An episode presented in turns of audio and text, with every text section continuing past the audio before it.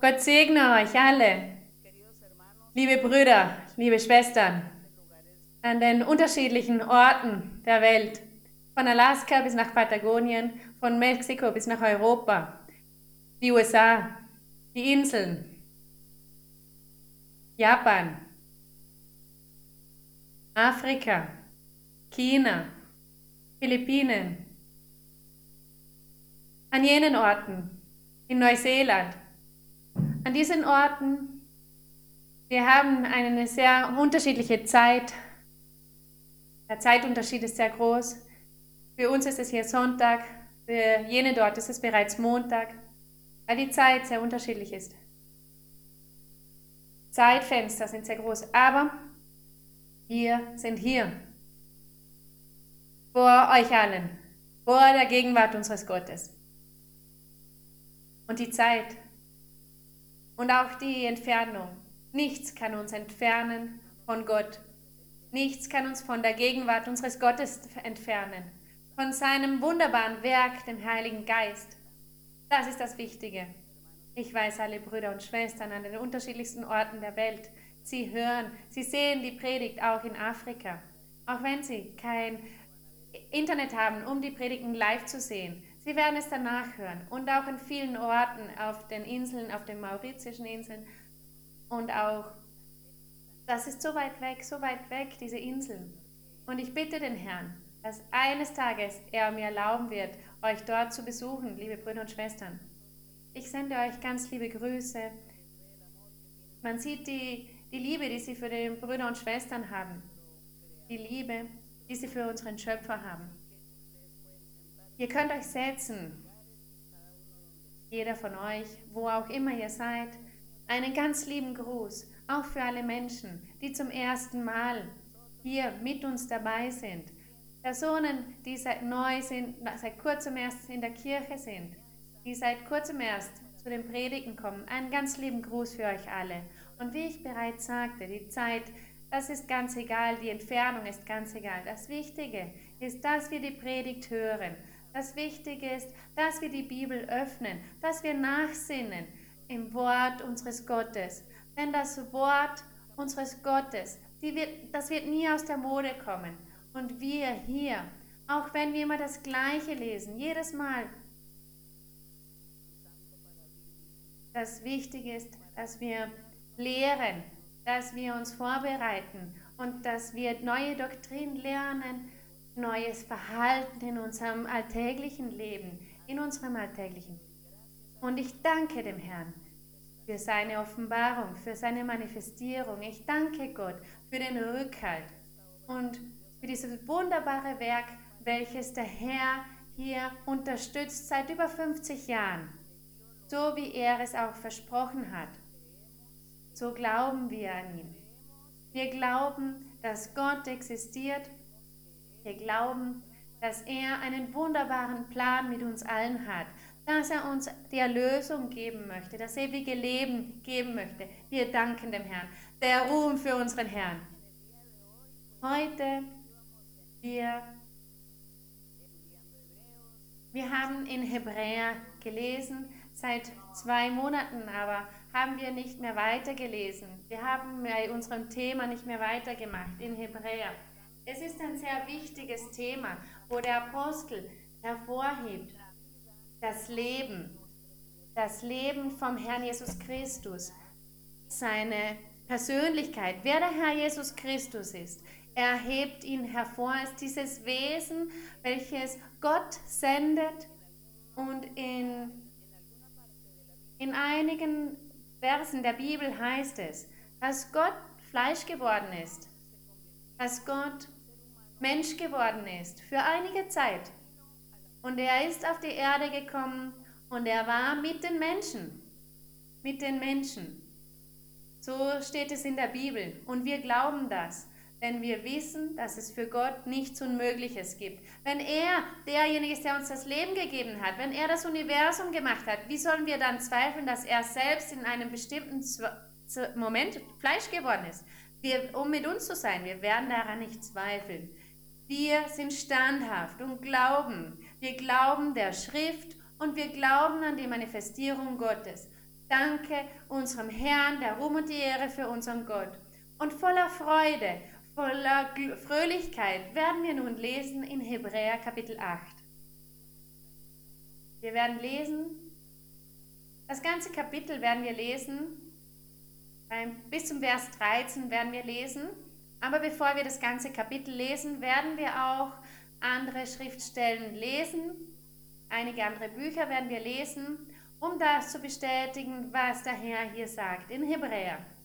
Und hier steht in Hebräer Kapitel 8, der Herr Jesus Christus, er wird hervorgehoben als der Mittler eines neuen Bundes. Hier steht in der Überschrift der Mittler des neuen Bundes. Der neue Bund. Denn es gab damals einen alten Bund. Es gab im Altertum einen Bund, welchen Gott gemacht hat mit Mose auf dem Berg Sinai. Als Mose aus Ägypten auszog mit dem Volk Israel. Und es, es heißt, dass sie zum Schilfmeer kamen. Das Meer hat sich in zwei, in zwei geteilt, alle sind durchs Trockene hindurchgelaufen. Und dann kamen auch hinter ihnen die Ägypter, ihre Feinde, der Pharao mit seinem Heer. Sie verfolgten Mose und das Volk, das aus Ägypten floh, nachdem sie 430 Jahre äh, als Sklaven in Ägypten waren. So offenbart sich Gott und Gott vollbringt dieses Wunder mit ihnen. Und sie gehen da durch dieses Meer hindurch, durch dieses Schilfmeer im Trockenen. Und keiner von ihnen stirbt dabei.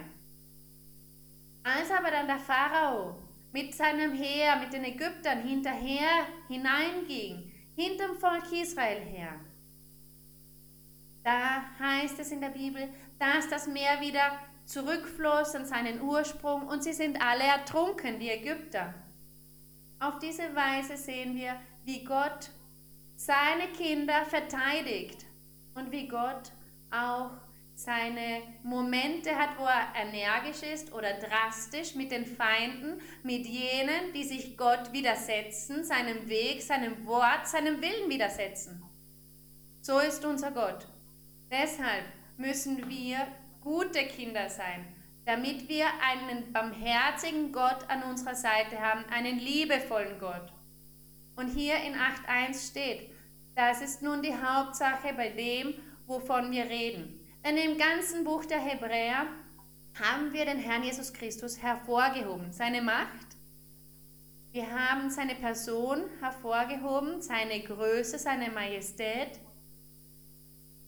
Und hier steht aber die Hauptsache bei dem, wovon wir reden, also vom Herrn Jesus Christus ist, wir haben einen solchen hohen Priester, der sich gesetzt hat zur Rechten des Thrones der Majestät im Himmel. Dieser hohe Priester hat sich zur Rechten des Thrones des Vaters gesetzt, der Gnade, der Thron der Majestät, der Gnade im Himmel. und ist ein Diener. Aber zuvor werden wir eine Verheißung in Jeremias Psalm 110, 110, Vers 1 lesen, verzeiht, wo der Herr, der Herr eine Verheißung macht, der Vater macht dem Erlöser eine Verheißung, der Messias macht eine Verheißung, ein Versprechen. Psalm 110, Vers 1, durch den König David. Hier im Psalm 110, Vers 1 bis 4 heißt es, der Herr sprach zu meinem Herrn, setze dich zu meiner Rechten. Das ist eine Vision oder ein Zeugnis, welches der König David erfuhr zu jener Zeit. Und der König David, er sah, dass der Vater, der himmlische Vater, dass er zu seinem Herrn, dem König sprach. Und das ist unser Herr Jesus Christus natürlich. Und deshalb sagte David, der Herr sprach zu meinem Herrn. Denn er sah dies, er sah dies alles, er hört es. Das hat der Psalmist, der da König David gesagt. Er sagte, der Herr sprach zu meinem Herrn, setz dich zu meiner Rechten. bis ich deine Feinde zum Schemel unter deine Füße lege. Der Vater, er wollte die Feinde des Herrn Jesus Christus zum Schemel unter deine, seine Füße legen. Wer waren diese Feinde? Jene, die ihn gering schätzten, jene, die nicht an den Herrn Jesus Christus glaubten, jene, die ihn aufsuchten und ihn verfolgten, um ihn zu Tode zu bringen, welche ihn schlussendlich auch den Römern übergaben, um ihm dann das Leben zu nehmen am Kreuz von Golgatha. All jene, die nicht an Gott glauben wollten, jene, die früher das Volk Gottes genannt wurden, welches früher das heilige Volk genannt wurde, das heilige Land. Aber als der Herr sich offenbarte, hat ihm niemand geglaubt. Sie haben ihn zurückgewiesen. Sie haben ihn verfolgt und haben ihn zum Tode gebracht. Das waren seine Feinde. Hier sagt es halt unser Vater. Vor der Gegenwart Davids, er war sozusagen ein Zeuge. Er sagte zum Herrn Jesus Christus, setz dich zu meiner Rechten, bis ich deine Feinde zum Schemel unter deine Füße lege. Und im Vers 2, der Herr wird das Zepter deiner Macht ausstrecken aus Zion. Herrsche inmitten deiner Feinde. Der Vater, Gott, er gab dem Herrn Jesus Christus die ganze Macht, damit er regieren konnte über alle seine Feinde. Vers 3. Wenn du dein Heer aufbietest, wird dir dein Volk willig folgen, in heiligem Schmuck. Aus dem Schoß der Morgenröte habe ich dich geboren wie den Tau. Hier erhebt er ihn. Und im Vers 4 sagt der Vater, er macht diesem wunderbaren König hier ein Versprechen. Diesem hohen Priester macht ein Versprechen, wie wir es in Hebräer lasen. Und er sagt im Vers 4, der Herr hat geschworen, und es wird ihn nicht gereuen. Du bist ein Priester ewiglich. Ewiglich bedeutet für immer, in alle Ewigkeit. Nach der Weise Melchisedeks. Hier sagt der Herr nicht nach der Weise der hohen Priester, die es gab, wie zum Beispiel Aaron und seine Kinder, sondern er sagt hier, er wird ein Hohepriester sein nach der Weise Melchisedeks, ewiglich. Und wir haben bereits über Melchisedek gelesen, die Geschichte dieses König Melchisedeks, dieses Hohenpriesters, der keinen Vater, keine Mutter hatte, keine, keinen Stammbaum, sondern er war gleich dem Sohn Gottes. Er war er selbst der Sohn Gottes. Und dieser Hohepriester Melchisedek, da sprechen wir vom Herrn Jesus Christus. Sein Amt wird kommen Seit der Ewigkeit gibt es dieses Amt. Und wenn wir jetzt weiterlesen in Hebräer 8, wo wir sehen, dass dieser Hohepriester, der Herr Jesus Christus, er hat sich gesetzt zur Rechten des Thrones der Majestät im Himmel des Vaters. Und Gott hat ihn ein Diener am Heiligtum genannt, hat ihn zu einem Diener am Heiligtum gemacht, im Vers 2 und am wahrhaftigen Zelt, das der Herr aufgerichtet hat und nicht ein Mensch. Erinnern wir uns an dieses Heiligtum. Dieses Heiligtum und dieses wahrhaftige Zelt. Gott gebot Mose, dass er es aufstellen solle, damit dort an, diesem, an dieser Stiftshütte das Volk kommen solle, um ihn zu loben, zu preisen, den Herrn zu loben. Und Mose gehorchte Gott. Er hat diese Stiftshütte errichtet. Jedoch, diese Stiftshütte war der Schatten von zukünftigen, von der zukünftigen Stiftshütte, von der, die, die kommen sollte. Die kommen sollte in der Zukunft. Der wahrhaftige, das geistliche, die geistliche Stiftshütte. Und im Vers 3 steht, denn jeder Hohepriester, er sprach von den erdlichen, von den materiellen Hohepriestern, hier von der Erde. All diese Hohepriester, die werden eingesetzt, um Gaben und Opfer darzubringen. Darum muss auch dieser etwas haben, das er opfert. Er sagt, alle Hohepriester im Volk Israel, sie haben gedient und haben Gaben und Opfer dargebracht. Kontinuierlich, ständig, um somit Gott zu loben. Dieser Hohepriester. Also, wenn es dann geistliche, diese geistliche Stiftshütte gibt und sein Amt, diese Diener, wird nach der Weise des Melchisedek sein. Der Herr Jesus Christus musste also genauso etwas opfern als Hohepriester, musste er Gaben und Opfer darbringen. Im Vers 4 steht, wenn er nun auf Erden wäre, so wäre er nicht Priester, weil da schon solche sind, die nach dem Gesetz die Gaben opfern. Sie dienen aber dem Abbild und Schatten des Himmlischen. Hier gibt er zu verstehen, dass diese Hohenpriester vom Volk Israel, die die Opfer und Gaben darbrachten, sie dienten in allen Dingen, im Materiellen, im Tempel. Das war aber nur ein Abbild, ein Schatten, ein, es war symbolisch von dem, was kommen würde. Im Geistlichen, im Himmlischen, in der Zukunft. Einen vollkommenen Hohenpriester, wie der Herr Jesus Christus, ewiglich. Und auch der dient vor dem Vater, um die Seelen zu erlösen. Er, dient, er bietet sich an als Opfer, um die Menschheit zu erlösen. Und hier im Vers 5, wenn da steht, dass alles im Altertum ein Abbild, ein Schatten war vom Zukünftigen, vom Himmlischen, wie die göttliche Weisung an Mose erging, als er das Zelt errichten sollte.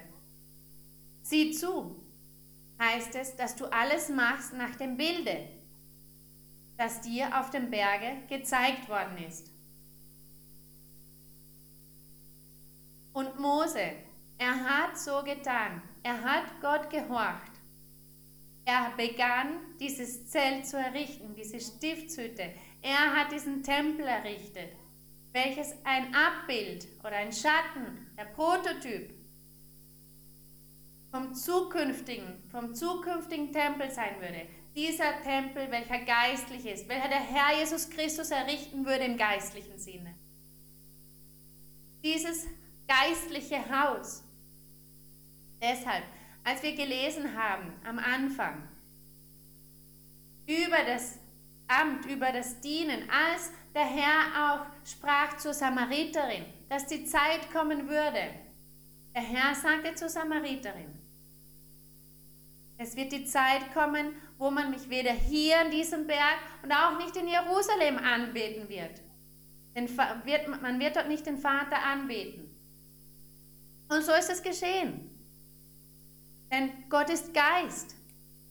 Und Gott sucht, dass jene, die ihn anbeten, die ihm nachfolgen, ihn anbeten, in Geist, im geistlichen Sinne, nicht im physischen Sinne.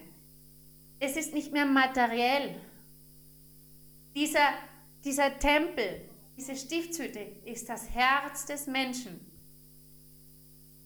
Dieser Tempel, der Herr Jesus Christus, er ist der Haupttempel, denn es das heißt auch, er ist das Haupt der Kirche.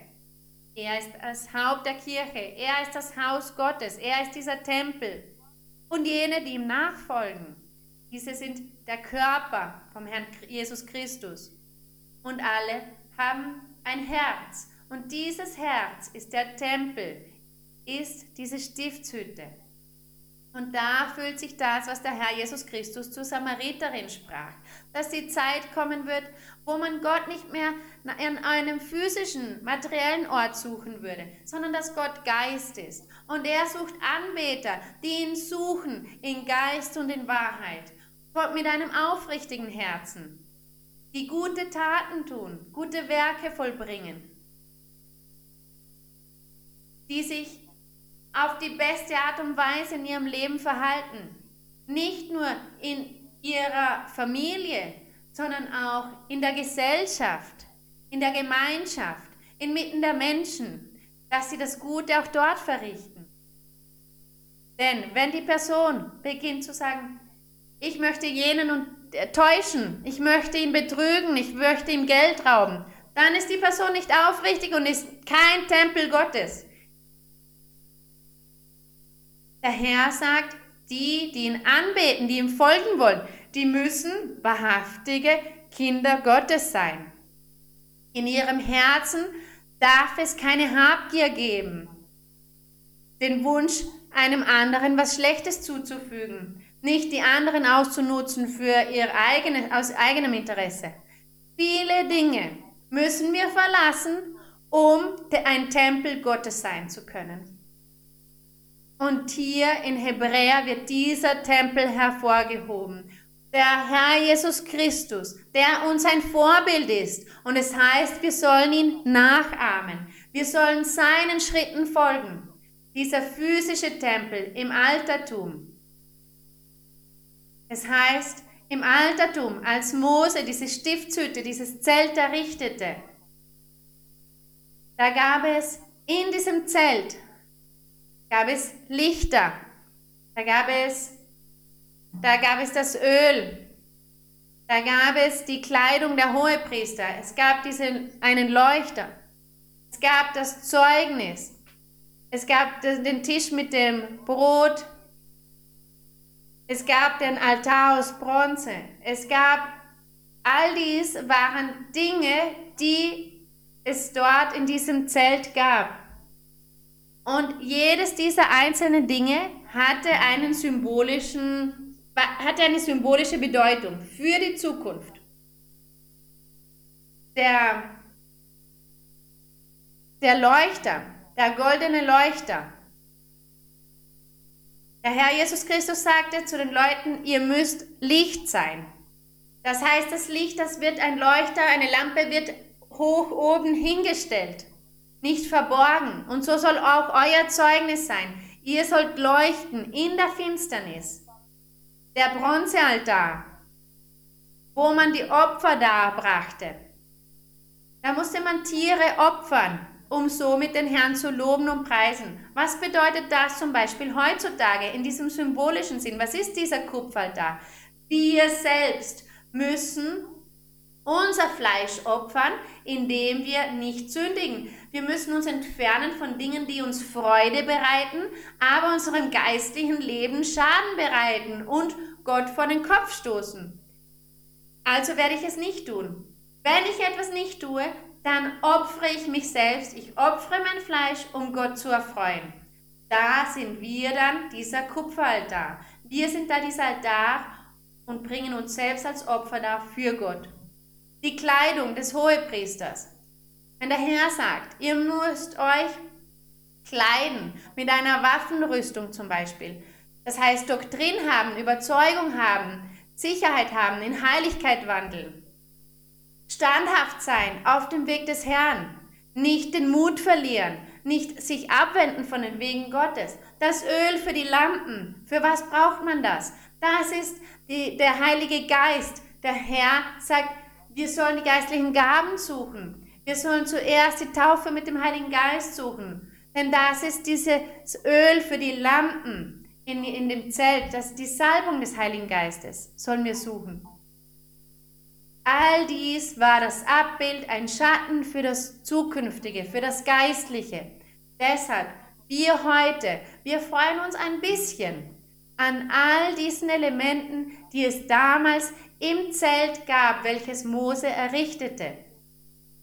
Aber der Herr möchte, dass wir heute in diesem geistlichen Zelt leben, dass wir dem Herrn nachfolgen.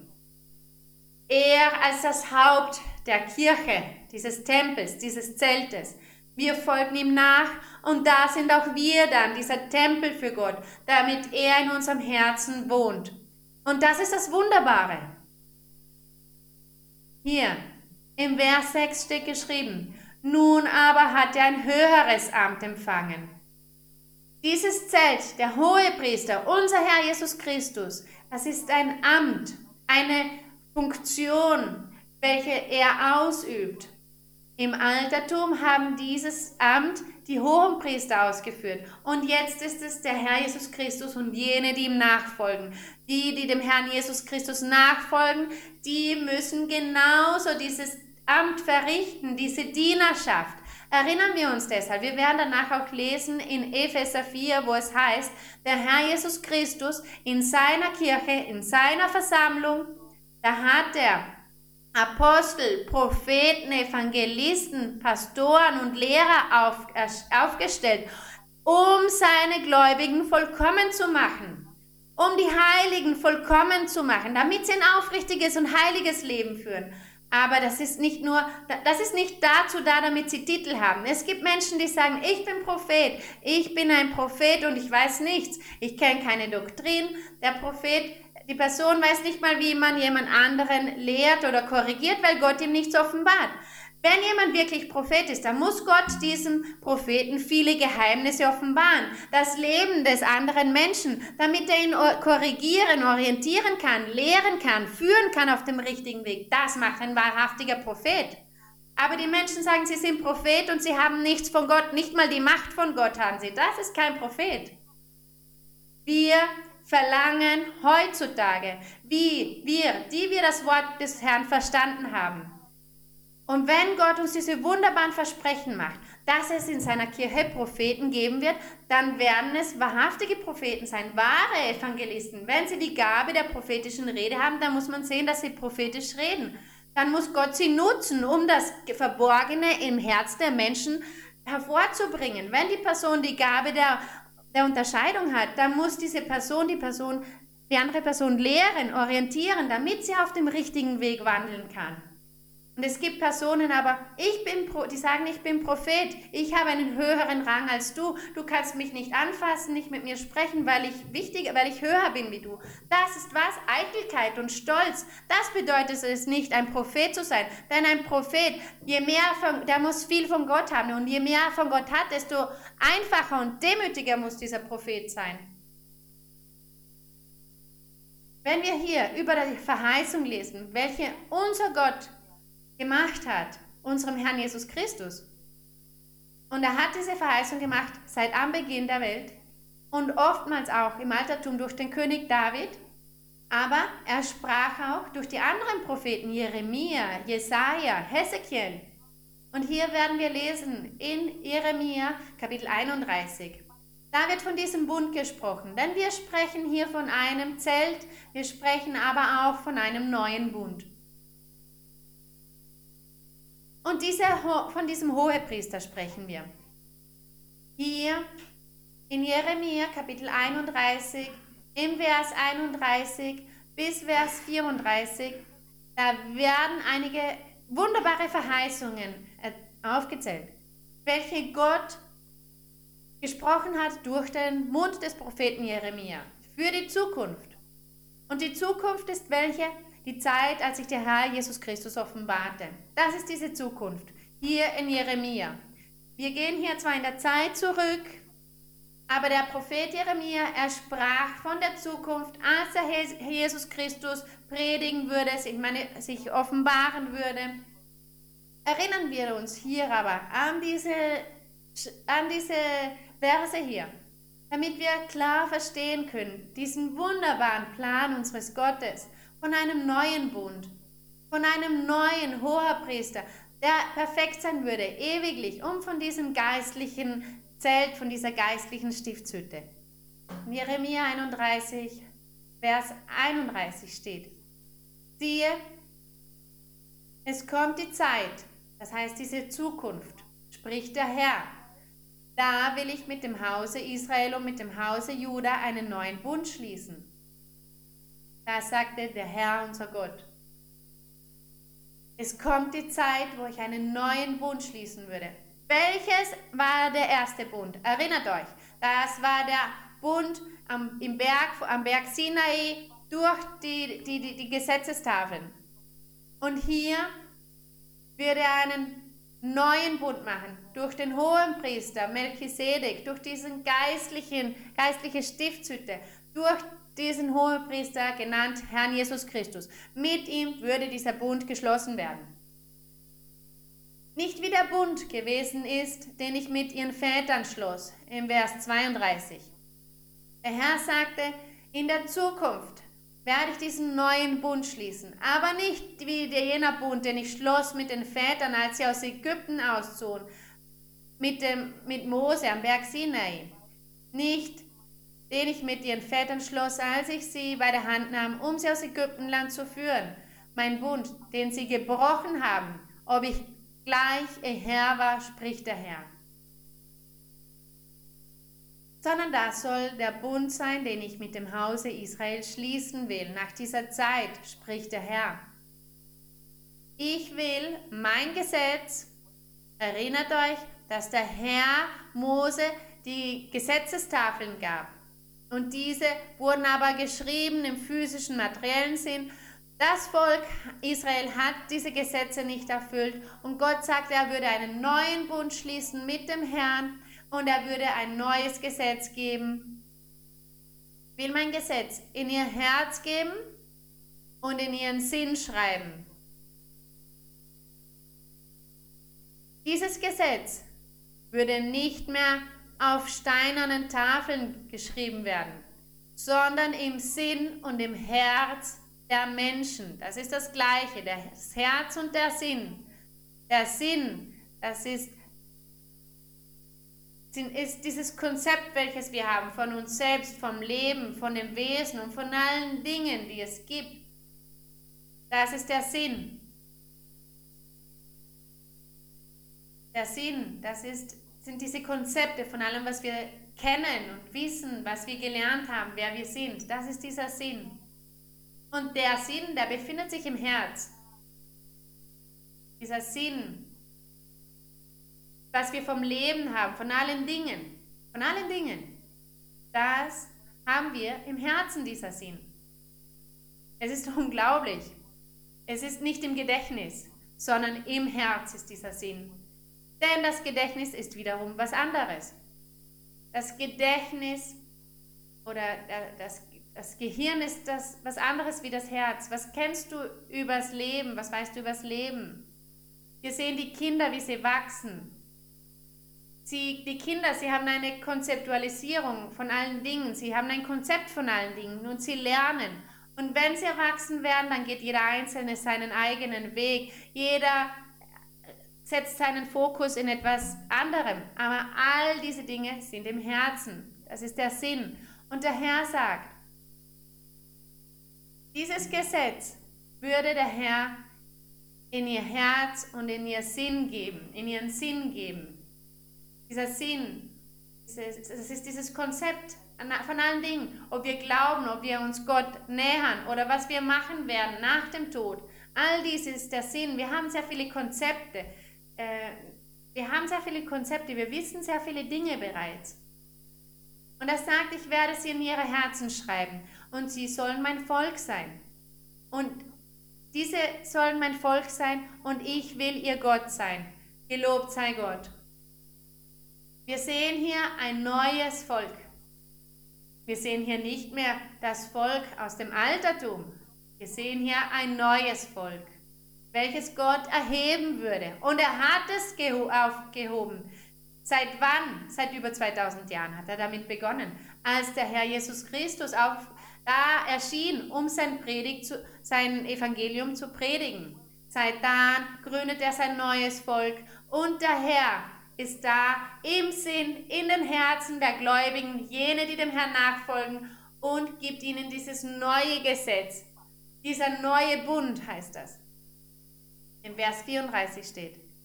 Und es wird keiner den anderen, noch ein Bruder den anderen lehren und sagen, erkenne den Herrn. Denn sie sollen mich alle erkennen. Ja, natürlich, alle werden Gott kennen durch das Werk des Heiligen Geistes. Wir kennen den Herrn durch die geistlichen Gaben, durch die prophetische Rede. Wenn ihr mit einem Kind spricht, dann bestimmt haben die Kinder prophetische Rede gehört und dann sagen die Kinder, ja, Gott hat zu mir gesprochen und ja, Gott spricht in der Kirche und ja, Gott soll man loben und Gott soll man nachfolgen.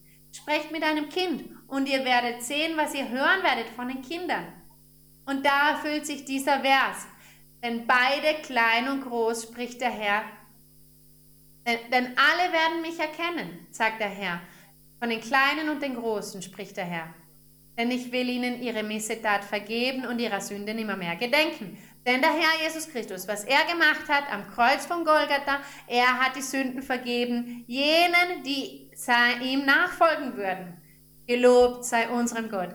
Dank unserem himmlischen Vater für dieses wunderbare Werk, welches er in unserem Leben vollbringt.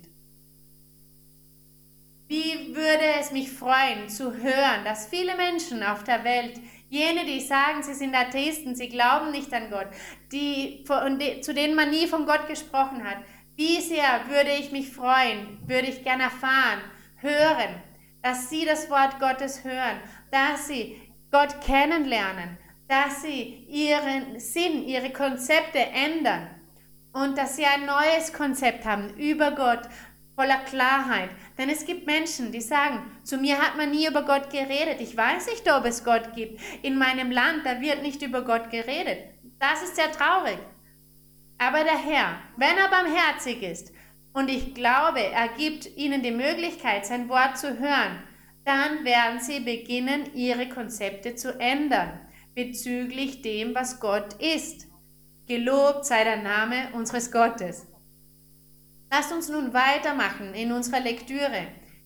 Hier in Hebräer Kapitel 8, Vers 7, wo steht im Vers 6, nun aber hat er ein höheres Amt empfangen, wie er ja auch der Mittler eines besseren Bundes ist. Wir haben das bereits gelesen, dieser neue Bund. Der Herr, der auf bessere Verheißungen gegründet ist, welche er auch erfüllt hat. Im Vers 7, denn wenn jener erste Bund untadelig gewesen wäre, würde nicht Raum für einen anderen gesucht. Was ist da geschehen mit dem ersten Bund? Was ist geschehen? Der erste Bund, er hatte sehr viele Fehler, denn das Volk hat es nicht erfüllt. Das Volk hat Gott missfallen. Deshalb hat der Herr einen neuen Bund planen müssen. Ein neues Gesetz, ein anderes Gesetz, welches er in das Herz der Menschen geben würde. Und ich wiederhole hier im Vers 7. Denn wenn jener erste Bund untadelig gewesen wäre, würde nicht Raum für einen anderen gesucht. Denn er tadelt sie und sagt, siehe, es kommen Tage, spricht der Herr, da will ich mit dem Haus Israel und mit dem Haus Juda einen neuen Bund schließen. Das haben wir gerade gelesen in Jeremia. Der Herr hat diese Verheißung gemacht. Und der Herr hat diese Verheißung erfüllt. Bis zum heutigen Tag erfüllt er sie weiterhin, diese Verheißung. Und hier im Vers 9 lese ich, nicht wie der Bund gewesen ist, den ich mit ihren Vätern gemacht habe, an dem Tage, als ich sie bei der Hand nahm, um sie aus Ägyptenland zu führen. Denn sie sind nicht geblieben in meinem Bund Darum habe ich auch nicht mehr auf sie geachtet, spricht der Herr. Denn sie sind das Volk Israel im Altertum, es ist nicht in diesem Bund geblieben, weil diesem Bund, welchen Gott schloss mit Mose auf dem Berg Sinai, mit den Gesetzestafeln. Der Herr hat daher nicht mehr auf sie geachtet. Er hat sie ignoriert. Und viele Jahrhunderte sind vergangen. Und Gott hat das Volk Israel ignoriert. Er hat gewartet darauf, damit sich die Tage erfüllten. Die Tage äh, erfüllten, zu welchen der Herr sagte, es wird ein neuer Bund kommen. Ein neues Gesetz, ein neues Volk wird es geben. Und so geschah es. Deshalb sollen wir heute unseren Herrn Jesus Christus nicht gering schätzen. Wir dürfen die Bibel nicht gering schätzen, sondern vom ersten Buch Mose bis zum Buch der Offenbarung sollen wir die Bibel wertschätzen. Wir sollen uns dafür interessieren. Wir sollen die Verse erforschen, studieren, zutiefst, von Anfang bis zum Ende, denn es gibt da sehr viele Geheimnisse im Verborgenen. Und wir müssen darin nachsinnen, um zu lernen, damit wir nicht, damit wir nicht unwissend sind im Wort des Herrn. Wir dürfen nicht unwissend sein in Bezug auf die Wege des Herrn, sondern wir, jeden Tag sollen wir vorbereitet sein. Wir sollen die Bibel lesen. Vielleicht schauen wir nicht so sehr auf die Sprache. Dafür gibt es ja die Wörterbücher. Denn vielleicht gibt es Bibeln, die eine Sprache haben in, in einem, einer Sprache, die, die heute nicht mehr verwendet wird. Aber es gibt natürlich das Wörterbuch, wo man alles nachschauen kann. Man kann darin nachschlagen die Worte, die man nicht versteht. Und so lernen wir. Und wir sollen die Bibel lesen, kontinuierlich, einmal, viele Male, damit wir dieses Wissen erlangen, dieses generelle Wissen über die ganze Bibel. Und das ist das, was Gott erfreut. Das möchte er, das erwartet er von uns. Und der Herr wird da beginnen dann auch, uns Dinge zu offenbaren, uns zu lehren. Wir beginnen dann auch, unser, geistliche, unser geistliches Leben wird sich dann verändern. Wir beginnen eine Veränderung. In uns beginnt diese Veränderung. Der Geist Gottes beginnt dann in unserem Leben zu handeln, in unserem Herzen, in unseren Gedanken, in unserem Sinn. Der Heilige Geist beginnt dann, Wunder in uns zu vollbringen. Er hilft uns dann. Er gibt uns auch Frieden. Das ist etwas Wunderbares, den Frieden. Er gibt uns diese Ruhe. Er gibt uns dieses Vertrauen. Wir können sehr viele Probleme, Schwierigkeiten haben im Leben, viel Trübsal erleiden im Leben. Aber wir haben jemanden, auf den wir vertrauen können und auf wen wir unsere Lasten legen können, unsere Traurigkeiten. Wir haben jemanden, zu dem wir uns hinwenden können. Unseren Herrn Jesus Christus, diesen himmlischen, göttlichen Hirten, dieser Erlöser, diesen hohen Priester, den haben wir sehr nahe bei uns damit wir in jedem Moment zu ihm flehen können, ihn anbeten können und er wird uns helfen. Wenn wir in den Psalmen lesen zum Beispiel, die Psalmen zu lesen ist etwas Wunderbares, denn wir lernen dabei zu loben, zu Gott zu beten. Wir lernen dabei viele Worte, die wir zu Gott sagen können. Und Gott macht uns so viele Verheißungen in den Psalmen. In einem Psalm steht zum Beispiel, ruf mich an am Tag deines Trübsals, deiner Angst, und ich werde dich hören. Ich werde dich hören und dir helfen. Das ist keine Lüge. Gott täuscht uns nicht. Gott betrügt uns nicht.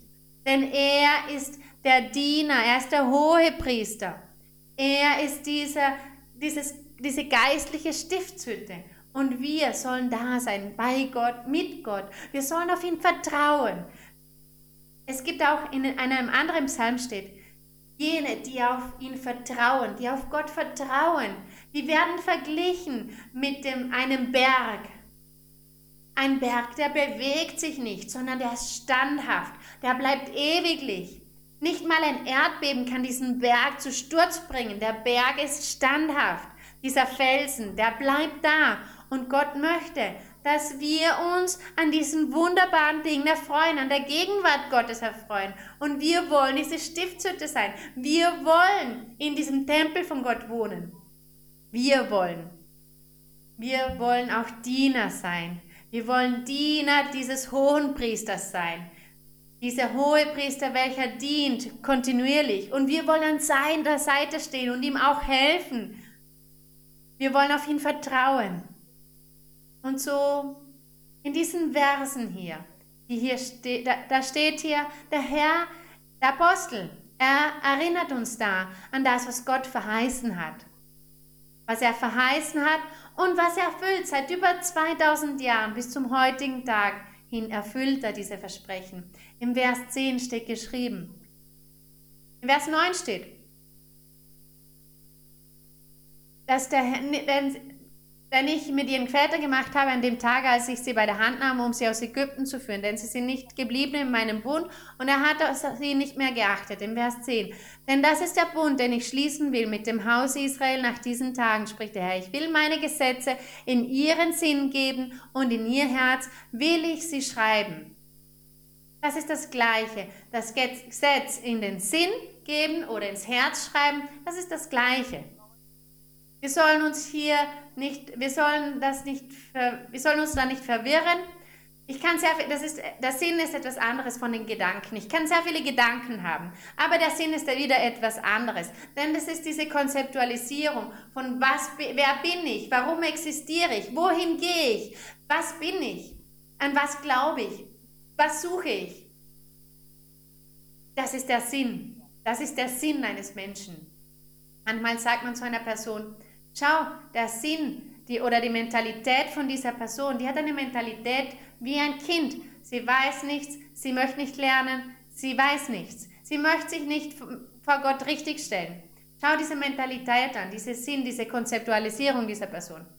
Und der Herr sagt, hier in seinem wunderbaren Versprechen, meine Gesetze in ihren Sinn geben und in ihr Herz will ich sie schreiben.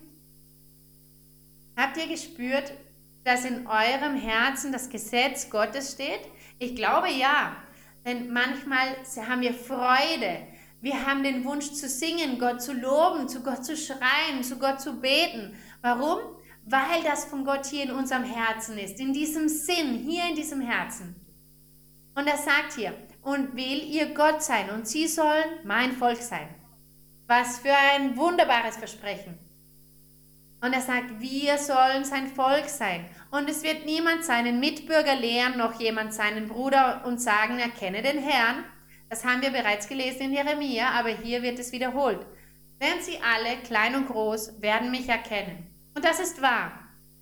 Denn ich will gnädig sein, ihren Missetaten und ihrer Sünden will ich nicht mehr gedenken.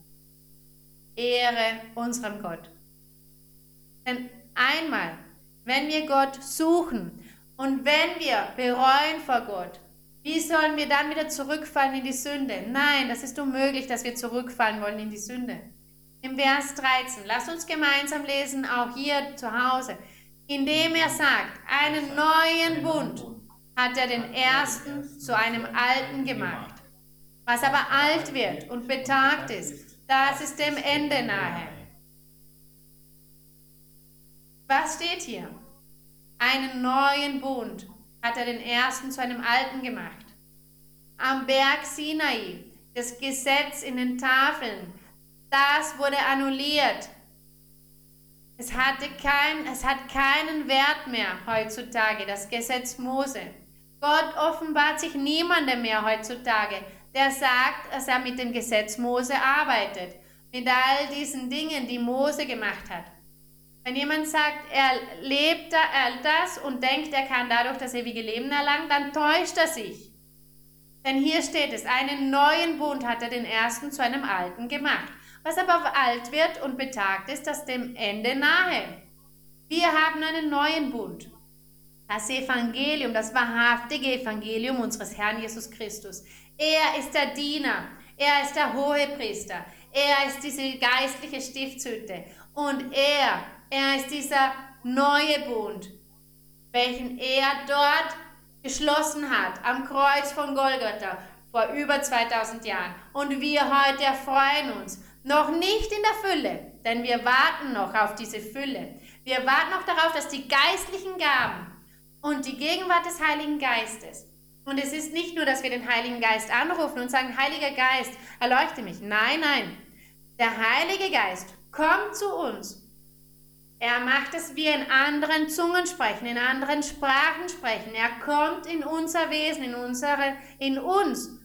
Und er lehrt uns, er korrigiert uns, er gibt uns viele Gaben. Er gibt uns die prophetische Rede, Visionen, Träume, die Gabe der Unterscheidung, Macht, um böse Geister auszutreiben, um Hexereien zu Ende zu bringen. Er gibt uns Frieden und Freude. All dies macht der Heilige Geist in unserem Leben und die geistlichen Gaben genauso, damit wir in der Kirche arbeiten können und den anderen Menschen dienen können. Durch das Gebet, durch die Handauflegung. Und ich lade euch deshalb alle ein, glaubt und vertraut auf diesen Bund, welcher der Herr Jesus Christus am Kreuz von Golgatha geschlossen hat. Das ist das neue Gesetz. Gott segne euch. Lasst uns unserem Vater beten. Allmächtiger himmlischer Vater, heiliger Vater, danke mein Herr. Wir sind hier vor deiner Gegenwart, um dich zu loben, um dich zu ehren, dich zu rühmen, deinen Namen zu verherrlichen, um dich zu erheben, mein Herr, um dir zu danken für all deine Güte, für deine Barmherzigkeit, für deine Liebe, für deine Worte, deine Verheißungen. Danke, mein Herr, denn du gibst uns Freude, Fröhlichkeit und sehr viel Frieden in unserem Herzen. Danke für diesen Frieden. Danke für all jene Verheißungen, für jene Versprechen, die du Tag für Tag in uns erfüllst. Hilf uns, himmlischer Vater, dass wir Stimmen sein können, die dein Wort verkündigen, auf der ganzen Welt dein Wort verkündigen, dass die ganze Welt erfahren möge, dass du existierst, dass du ein wahrhaftiger Gott bist, ein Gott der Macht, ein lebendiger Gott, ein Gott voller Liebe, dass alle dich kennenlernen, dass alle dich rühmen, weil du würdig bist, großer Lobpreisung. Danke, mein Vater. In diesem Moment bitte ich dich auch, Herr, im Namen des Herrn Jesus Christus, deines geliebten Sohnes, strecke deine mächtige Hand über alle Menschen, die krank sind, aus. Es gibt sehr viele Menschen, die krank sind, die im Krankenhaus sich befinden, mit unterschiedlichen Krankheiten. Die Ärzte, die Wissenschaft, Sie kennen keinen Namen für die Krankheit. Sie kennen die Krankheiten oftmals nicht. Und die Personen leiden. Ich bitte dich, dass du deine Hand, eine heilende Hand ausstreckst und dass du diese Bindungen wegnimmst. Hexereien, Zaubereien, Flüche des Teufels in all diesen Brüdern und Schwestern, die krank sind, die sich im Krankenhaus befinden. Heile sie, befreie sie, weise das Fieber, weise all diese bösen Dinge zurück, zerstöre dir das Werk des Bösen und gib uns, gib uns nochmals eine Chance in unserem Leben, damit sie dir nachfolgen und dir dienen von deiner Gegenwart, mein Herr. Himmlischer Vater, es gibt sehr viele Menschen auch, die zu Hause krank sind und auch Kinder und Ältere, allen Alters. Strecke deine Hand aus, sei barmherzig. Du bist der himmlische, der göttliche Arzt. Du hast uns das Leben geschenkt. Du hast uns erschaffen, mein Herr. Vor deiner Gegenwart befinden wir uns. Wir sind deine Kinder. Sei barmherzig im herrlichen Namen des Herrn Jesus Christus. Danke, mein Herr. Der Ruhm und die Ehre seien für dich von nun bis in alle Ewigkeit. Amen. Ehre sei dem Allmächtigen. Por favor, mi mano, Señor, contigo quiero ir. Con sangre aquí pagaste por mí. Te quiero hoy servir. Anhelo